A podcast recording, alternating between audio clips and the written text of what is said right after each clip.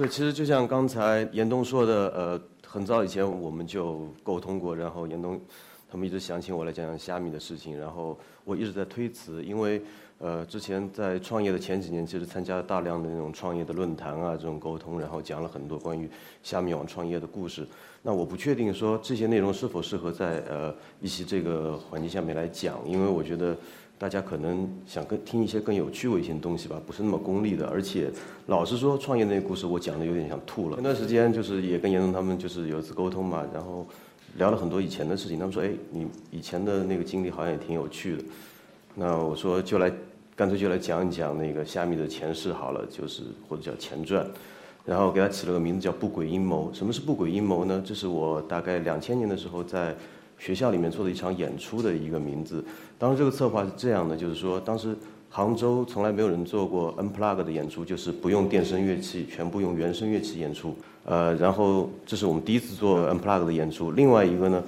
说它不轨，就是因为有一些乐队的确用了一些很不同寻常的方式来演出，因为他们有一个乐队就把家里的沙发啊、锅碗瓢盆啊、菜刀砧板都拿上来，用那个东西当乐器敲出节奏，然后很好听啊。所以我觉得这跟我其实之前的经历也是很像。我觉得所谓我的不轨阴谋，就是我从来没有在一个唱片公司也好，或者说是一个呃跟音乐相关的媒体中工作过。我只是因为喜欢音乐。用自己的方式在做一些事情，然后可以说比较野路子的一个。其实，在我读书的时候呢，我一开始当然只是一个喜欢音乐的人而已。中学的时候，其实所有的学生，我想读书的时候一定会喜欢音乐嘛。那，呃，对我而言可能会特别一些，因为呃，在青春期的时候，大家肯定会有你喜欢的姑娘，然后需要表现出你的与众不同。然后我，大家看我身材就知道了，肯定不是那种运动健将型的我。这方面不行，那听歌听歌大家也都听歌嘛，呃，你要表现的不一样点，那只有听一点别人不太听的歌，或者看起来比较有深度的歌曲，所以，对，就其实就比较装逼，我就开始听摇滚，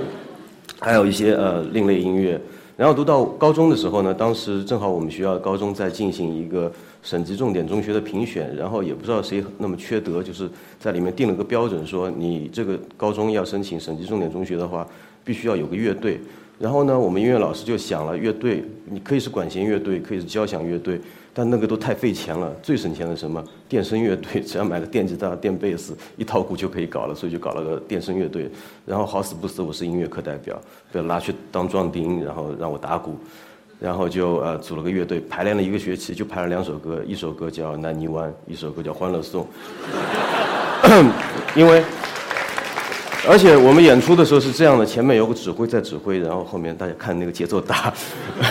呃，排练一个学期，演出一次，就是为为了等那个那个教育部门的领导过来视察。很快这个过程就结束了嘛。然后，呃，但是我跟我们乐队的那个吉他手成了很好的朋友。然后给大家看一张当时我们的照片。呃，右边那个是我，然后左边那个是我们吉他手，他叫杨洋。为什么要提到这个人呢？呃，是这样的，就是我们成为朋友之后就整天腻在一起嘛。然后，尤其是我们高考结束还没有上大学的那段时间，我们天天在一起，而且觉得高中毕业了可以做点成年人的事情了，我们就跑到一个朋友家楼顶上，每天都去，然后抽烟喝酒，呃，吹牛。有一天可能我又喝多了，我说：“哎呀，杨洋，有一天我要开一家特别大的公司。”然后我们那个时候接触到的所谓的财富的故事也好，创业的明星也好，就最有名就比尔盖茨。我说我要开个电脑公司，一定很赚钱。然后我要做 CEO，你要不要过来做我的 C 呃 CFO？其实我也不知道这两个名词什么意思嘛，好像 CFO 跟钱有点关系啊，CEO 干嘛我也不知道。呃，后来等到很多年十多年以后了，我创办虾米网，找到钱需要人帮我管钱的时候，我第一时间想到是杨洋，然后他正好也在一个会计师事务所做这方面的工作，所以他现在就是虾米的财务总监。所以一辈子好基友，这很多缘分都是 有关联的。切早了一点，然后后来就上大学，上了大学，那我的想象当中，大学就应该是一个读书没那么重要，然后可以呃放开你的所有的精力，就是去做一些你喜欢的事情。我当时就想搞乐队，然后大家知道，大学新生入学的前面两三个月里，会有大量的社团活动，还有文艺活动。其中每个学校一定有一个活动叫做校园卡拉 OK 大赛，然后我就去了，很挫，背着把电吉他，然后心想你们都是唱伴奏在的，没我屌。但是呢，人生第一次上台太紧张了，完全那首歌走调到哪里去都不知道了，很惨，第一轮就被淘汰掉了。这个时候呢，我们比我高一届的有两个北京同那个学长，他们本来也就是闲得无聊过来想看看今年女生活色如何，然后就看到我了，然后就跟我说：“哎，王浩，要不我们组个乐队吧？”我说：“行吧，反正我也挺想组乐队，也不知道上哪里去找人。”然后就组了个乐队，然后还缺一个吉他手。我们就从隔壁的经贸学院又找了一个吉他手，啊，然后我们就组了一个乐队。然后这个吉他手的名字叫朱七，呃，如果你们知道一些虾米网的经历的话，就知道朱七是后来是虾米网的，跟我一起是联合创始人。啊，这是我们当时照片啊，对，还有一个贝斯手，他后面加入的。说到我们那个乐队呢，其实有一些比较有趣的事情吧。首先，我们乐队的名字叫黑水，为什么叫黑水？因为我的母校浙江工业大学有一个非常著名的景观，就是有一条河是横穿校园而过的。然后那条河是京唐呃那个京杭运河的一个呃一个小支流吧，然后每年夏天的时候呢，河水会散发出浓浓的那种异样的味道，然后我们可以看到上游有死猪飘下来，所以后来我看到黄浦江有死猪飘，我觉得一点都不稀奇，读大学就 看过了，然后我们就说乐队名叫黑水好了，因为一报这个名字，人家就知道啊这是工大出来的乐队。第一件事情，第二件事情呢，那个我们其实玩乐队的时候没有设备嘛。就我有电吉他，然后肯定需要一套鼓，我们叫你去买一套鼓，然后我们几个人也很穷，五个人凑了五百块钱，当时所有钱了。呃，新的鼓最便宜的也要一千多块钱，而且很破的那种，那怎么办呢？只能买二手鼓。那找吧，找来找去找到一个杭州电子工学院的一个就是刚毕业的一个乐队，他们说我们乐队解散了，有一套鼓可以转手给你五百块钱。我说哎可以去看看，一看那套鼓就真的太破了，简直就是惨不忍睹，然后就犹豫了嘛。然后那个人说哎。王浩，你别犹豫，我告诉你，这个鼓有典故。然后大家知道那个，呃，电子工学院，杭州电子工学院在九十年代的时候出了一个名人，呃，对，这个这位同学知道了，就郑钧，呃，非常出名，所以我们都觉得这是摇滚偶像嘛。他说，我告诉你，这套鼓，郑钧当年在我们学校用的就这套鼓。但其实后来想想很天真嘛，那个郑钧毕业已经十多年了，那套鼓怎么可能？但当时很开心把那套鼓搬回去了，我们成为一个拥有一套破鼓的一个破乐队。然后，再一个就是刚开始组乐队的时候，我们也不会连怎么排练都不知道。虽然我是高中玩过乐队，但大家知道是那个有指挥的，跟自己玩是不一样的。呃，然后就到处去找外援，然后我们当时找过很多学校外的乐队来指导。然后有一个浙大的一个乐队，当时他们那个。呃，主唱兼吉他手叫李龙华，那个乐队叫脚趾头乐队，是非常有名的一个乐队，在杭州校园范围内啊，重金属乐队。然后，呃，那哥们儿号称是杭州第一吉他手，弹得非常好，人长得当然丑了一点。然后，呃，又是浙大的学生，但是因为太痴迷于摇滚了，想把一生奉献给摇滚，就光荣的退学了。然后，从浙大退学，当时跟家里很难交代，就跟家里断绝了关系。对，然后为什么要提到他呢？然后就是这个家伙后来就是若干年之后，也是搞乐队实在活不下去了，呃，他就自学电脑，然后学编编程序，呃，结果人毕竟考上过浙大嘛，还是很聪明的，就学得非常好，然后就就到虾米来工作了。现在他是虾米的首席呃架构师，哎，所以这些给大家看一下我们当年的照片啊，这个呃很挫的我们演出，真的我都不好意思说。右边那个是朱熹红衣服这个，他现在的体型是那个时候的两倍都不止，啊，好，然后这是我有一次参加那个崔健的真唱运动那个演唱会时候的一个造型，最帅的造型了。后来就再也没怎么拍过照片。我们的乐队生涯大概就是到大三的时候结束了，因为呃其他的乐手都比我高一届嘛，然后他们毕业了，我们乐队就解散了。但这个过程当中让我发现几件事情。首先一点，我觉得我是一个喜欢音乐的人，但是我一定是没有什么音乐天赋的人。就比方说，我跟朱熹一直在练琴，他是那种你给他放一首歌，他听过一遍之后，哎，这首歌什么调的，什么和弦，全部给你配好，五分钟之内就能唱给你听了。我这辈子可能都达不到这个程度，所以我觉得可能做乐手、搞乐队不是我能够一直坚持下去的事情。但我还是太喜欢音乐了。另外一个事情呢，就是因为我是乐队的队长嘛。队长就是很多外面的学校要演出，他回来找你们乐学校的乐队，邀请你过去演出，然后我就跟他们谈怎么样演出啊什么的。然后呃学校就是乐队演出，它跟一般的演出还不一样。一般比如唱歌的放个伴奏带就上去唱了，跳舞的伴奏带一放上去唱。乐队特别麻烦，有很多乐器要准备，然后用的设备也不一样。你要有专用的话筒啊，专用音响。而当时杭州整个杭州市就是说找不到一个地方，你可以一次性把这些东西都租齐，或者是买到，或者是借到。所以我当时也想了很多办法，到处去找这些设备啊，什么。久而久之就把这些关系都处熟了，而且加上很多学校来请我们演出的时候，我说你能不能帮我叫别的乐队？所以我就变成了一个半个组织活动组织者吧。然后我发现，哎，我对这些事情还比较驾轻就熟，我蛮喜欢做组织工作的。另外一个，另外一个就是说我非常喜欢，就是当时喜欢上网，但是我发现我喜欢做网页。虽然我在大学读的专业叫应用电子，听起来跟电脑什么有关系，但其实是一点关系都没有的。我是被骗进去的。那个专业主要的教的的是，就是你编一些程序，比方说给机床用的，那个给一个什么织袜子的机器写一个程序，它就可以在上面织出一个 Nike，然后。很无聊这种工作，那我也没什么兴趣学。但是上网的时候呢，我发现，呃，我可以很方便的学会做网页。然后我我大概九九年的时候就做了我的人生第一个网站。然后做完之后呢，因为做的时候要想放什么内容嘛，我就身边都有玩乐队的朋友，我想那我就介绍一下杭州的这些乐队圈子、地下音乐好了。然后我就做了个网站叫声音网，上面有杭州。你能想到的当时所有的乐队的资料，他们的照片、介绍、成员名字，呃，还有他们的 M M P 三，我当时把他们从磁带转到那个电脑上面去。然后这个网站做完之后，开始我也没觉得怎么一回事嘛，但是很快就是当时，因为其实网站也很少，所以有一些媒体会经常报道有什么新的网站出来，然后一个是电脑报报道了我的网站，然后又是那个我爱摇滚乐那本杂志报道了我的网站，然后。年轻人的虚荣心在瞬间就得到了极大的满足，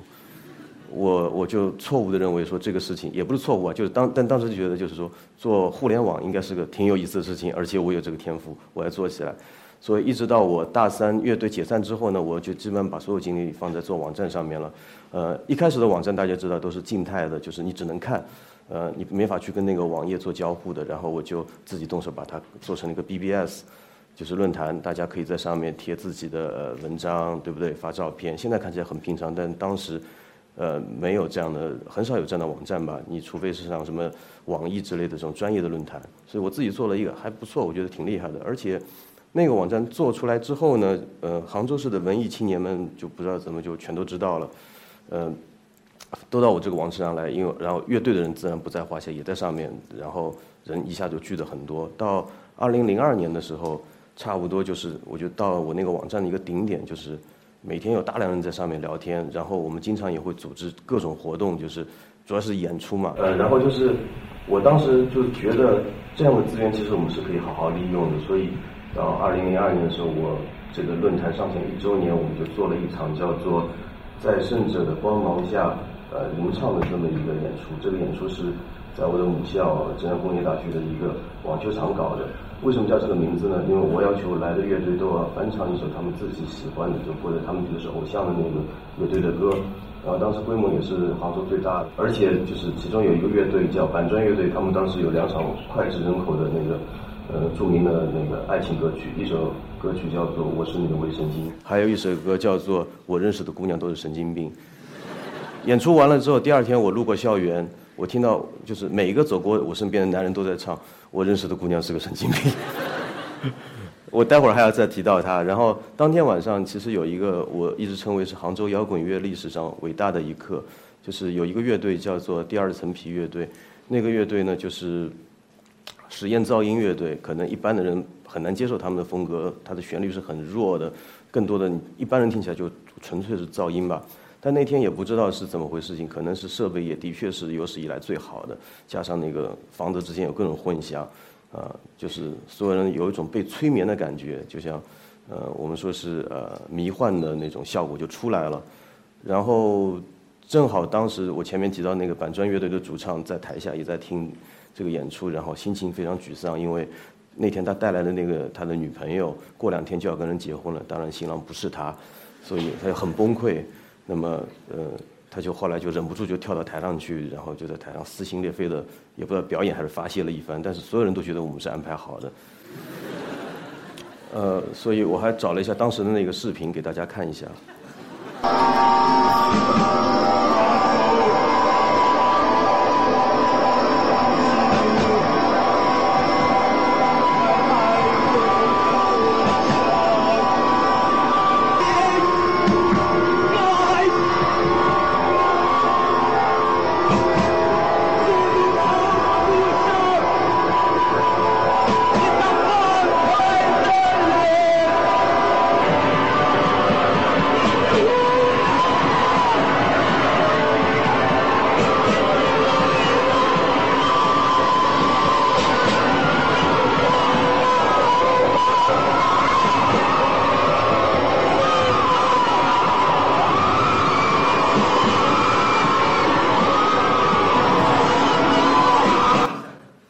就是这样。的确，现在听起来不好听，但是我想说的是，当时在场台下有很多人就真的哭了。呃，然后回过头来说一下我当时的工作吧。我二零零一年大学毕业之后，我就做了个程序员，呃，算求人得人吧。反正我觉得做写程序也挺好，但那个工作不太适合我，因为那是个外包的软件公司，就反正每天负责给我们当时给教育部写软件，很无聊。就是各位如果考过公务员的话，一定用过我们公司的产品，搞不还是我写的。啊，所以干了半年之后我就辞职了。虽然有钱挣，但我觉得我的网站还不错。当时算是杭州流量最大的网站，十九楼那个时候还没诞生嘛。我们是杭州最大的本地论坛，所以我觉得应该可以靠这个做点事情。然后呢，加上我前面又说了，我们做了大量的演出，然后演出质量好像我觉得一直没有办法提高，所以我也在找其中的原因。后来找来找去想到一个地方，就是因为当时硬件条件的确有限，很多乐队。呃，有很好的作品，但是他们的乐器实在太糟糕了，你听起来声音就不好。呃，而且当时你要买一些好的乐器的话，其实很难买到，不像现在琴行开的到处都是了。所以我当时就在我那个网站基础上，我又做了一个呃在线音乐的一个乐器的一个销售网站，叫声音乐器。然后呢，跟我一个开琴行的朋友合作，我们就把很多的进口的吉他，呃。在这上面卖，然后我告诉所有人，我只有百分之十的利润，而且我只保证这个琴一定是真的。如果出了问题，你可以跟我退。呃，这个是做了之后，结果不光杭州的乐手跟我买，全国各地乐手都跟我买。所以，我虽然辞职了，但是我靠这个乐器网站，我差不多也生活了一年多的时间，赚的钱比我上班时间还要多，而且我有更多的时间可以呃做演出啊什么的。我当时觉得也不错。但是，一年以后呢，形形势就不对了，因为好多琴行看到我们这么做生意，觉得哎，这个生意不错，我们也可以来做。然后他们也开了自己的网站，开始在网上卖琴。那你知道中国人做这种生意的时候，其实只会一招嘛，创意不行的只会一招，就是你百分之十利润，我百分之九，然后一定会有个卖百分之五利润能冲出来。所以到后来就是，我觉得这生意没法做了吧？我一把琴寄出去，我还要亏钱。呃，然后正好就是，啊，对，还有一个事情就是，因为我那个当时就是。是在家里面，就现在大家可能开淘宝店习以为常，在家里面待着，跟人家呃网网上聊聊天就可以把东西卖出去。但是当时中国的电子商务环境是刚刚起步，呃，非常不成熟。我每天处理的事情怎么样的呢？就是说，人家要跟我买琴，没有支付宝的，他只能通过邮局汇款把钱给我汇过来，然后我收到钱之后去邮局把钱提出来，然后把琴呢也没有快递送到一个叫中铁快运的物流公司去，然后那个物流公司出了名的野蛮装卸的。我一把琴从杭州寄到上海，人家打开的时候说：“哎呀，已经变两半了。”哦，为这个事情也亏了不少钱。另外，我们楼下的邻居也是，他觉得我行踪非常可疑，每天不出门，然后经常有邮局给我送汇款单。他就，然后他有一天真的忍不住了，去公安局报警了，说这个小子一定在搞诈骗。所以这两件事情对我打击非常大。我想算了吧，那正好阿里巴巴在招招聘嘛。阿里巴巴当时全国最大的电子商务，那现在也是。我想应该。可以去正规的公司里学习一下，到底该怎么做生意或怎么解决这些问题，所以我就去了。呃，虽然进了阿里巴巴，但我还是继续在做我的演出的事情。然后，因为我那个网站当时流量还依然非常大，然后慢慢的开始有就是外地的乐手，呃，比方北京的乐队，他们想到杭州来巡演。那一般做法就是到网上搜一搜当地有没有这个摇滚的论坛，然后有的话看他们演出在哪里办。所以一般找都会找到我。那么他们找到我之后，我要做的事情就是把他跟我认识的酒吧老板去联系一下，说这个演出放在你们这里合不合适？你跟他谈个四六分成，五五分成这样的，所以就开始帮他们介绍这些演出。然后时间久了之后呢，就是所有的这些演出也就固定到一个酒吧去了，因为我也不想跟太多人打交道，我们就有一个，呃，有一个叫做三十一号的酒吧，合作呃比较长久。然后那个酒吧跟其他酒吧不太一样，就是杭州，杭州那个时候酒吧基本上集中在南山路一线，就是所谓酒吧一条街嘛。但那个酒吧它是在灵隐寺边上。相对来说比较偏，然后他的老板呢，也不是想靠这个挣钱，都是一帮呃美院的老师啊，还有一些服装品牌的那些老板，反正钱也多的，本来就想自己找个地方喝喝酒，然后这个东西又跟艺术沾点边，他们就很有兴趣，所以那是个艺术酒吧。那么在那边做了之后，然后那个地方环境是非常好，当时就是说，呃，它是这样的，就在山下面一个山洼里面，然后呢一边是酒吧，然后另外一边呢是一个青年旅社，这个青年旅社。呃，顺便开了一个餐馆，那个餐馆大家现在肯定知道那个名字叫绿茶，最早是开在一起的，对。然后我们这边酒吧一般是一条龙服务，乐队来了住在青年旅社，吃饭在绿茶，演出在酒吧，非常好。然后经常还可以搞搞篝火晚会什么的。然后演出多到什么程度呢？那个时候就是我们礼拜五、礼拜六、礼拜天三天肯定是都有演出的。然后前面的四天呢，一般也都会有两到三场演出。然后每一个季度我们比方说。我们会搞一个春音乐节，秋呃春夏秋冬四个音乐节。这些音乐节的时候，就是会有十几个乐队从全国各地赶过来演，然后大家从下午开始嗨，一直嗨到晚上。嗯，那个经历就像我觉得像乌托邦一样的，而且一个不小心就是我垄断了整个杭州的摇滚市场，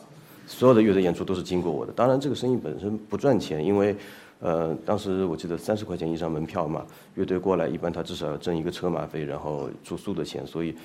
呃，有些时候他们挣的钱不够，我还得贴给他们；有些时候我能小赚一点，所以整体说下来我还是在亏钱的。但是我觉得至少我能够帮助到这些乐队，让他们有机会被更多人认识到。呃，印象很深的是当时在三十二号酒吧有一场演出，那个是零四年的时候，有一个北京的乐队叫 PK 十四，不知道大家有没有听过他们的音乐？当时他们到杭州来巡演。呃，然后那天出了一点状况，就是说那个酒吧本来都是要么就是艺艺术家，要么就是文艺青年，像我们这样的过去聚会，所以有演出的话都很开心的看。那天来了一一桌明显不是这个圈子的人，一批酒客，而且来之前就已经喝多了。结果当演出开始的时候呢，他们就开始发酒疯了，就是然后跑到台台前面来组组织演出，然后一直在那边骂乐队。呃，那开始我就上去劝阻嘛，然后劝阻了不成功之后，最终演化成一场暴力冲突。呃，这是这是我找到当时的一个视频，然后因为正好那天 PK 十四带了他们的一个摄影师过来，一个导演，因为他们在拍一个巡演的纪录片，然后还还做成 DVD 在外面卖了，所以这个画质非常有保证。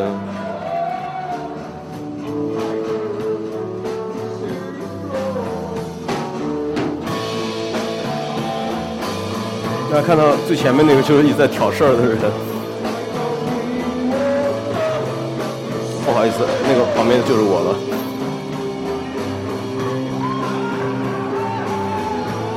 打起来了，然后他咬了一根我的手，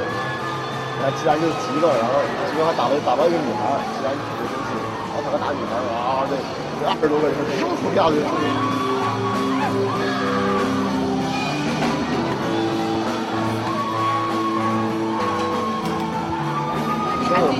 对对对，我跟他上。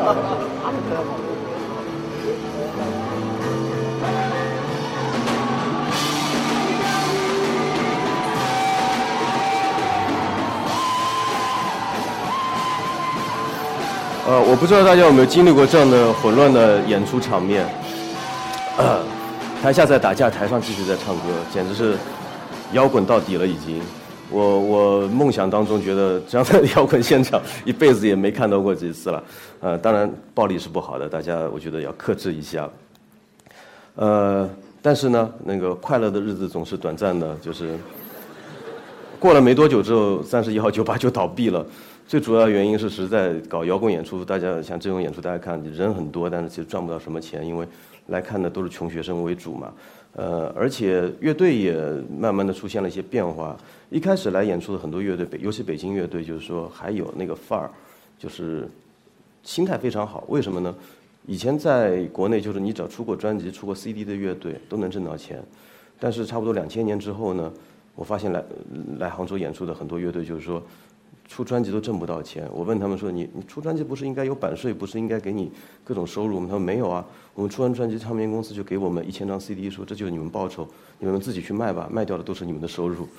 呃，就根本就赚不到钱。另外一个呢，就是当时的观众就是突然间就减少了，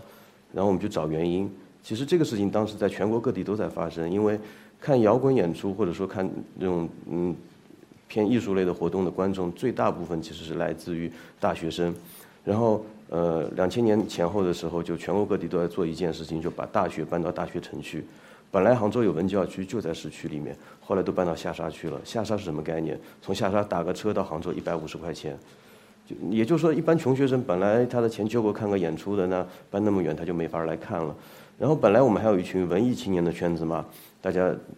多少有点收入，还挺愿意来看这个演出。但是这个群体它本身就是不断有人会流失的，因为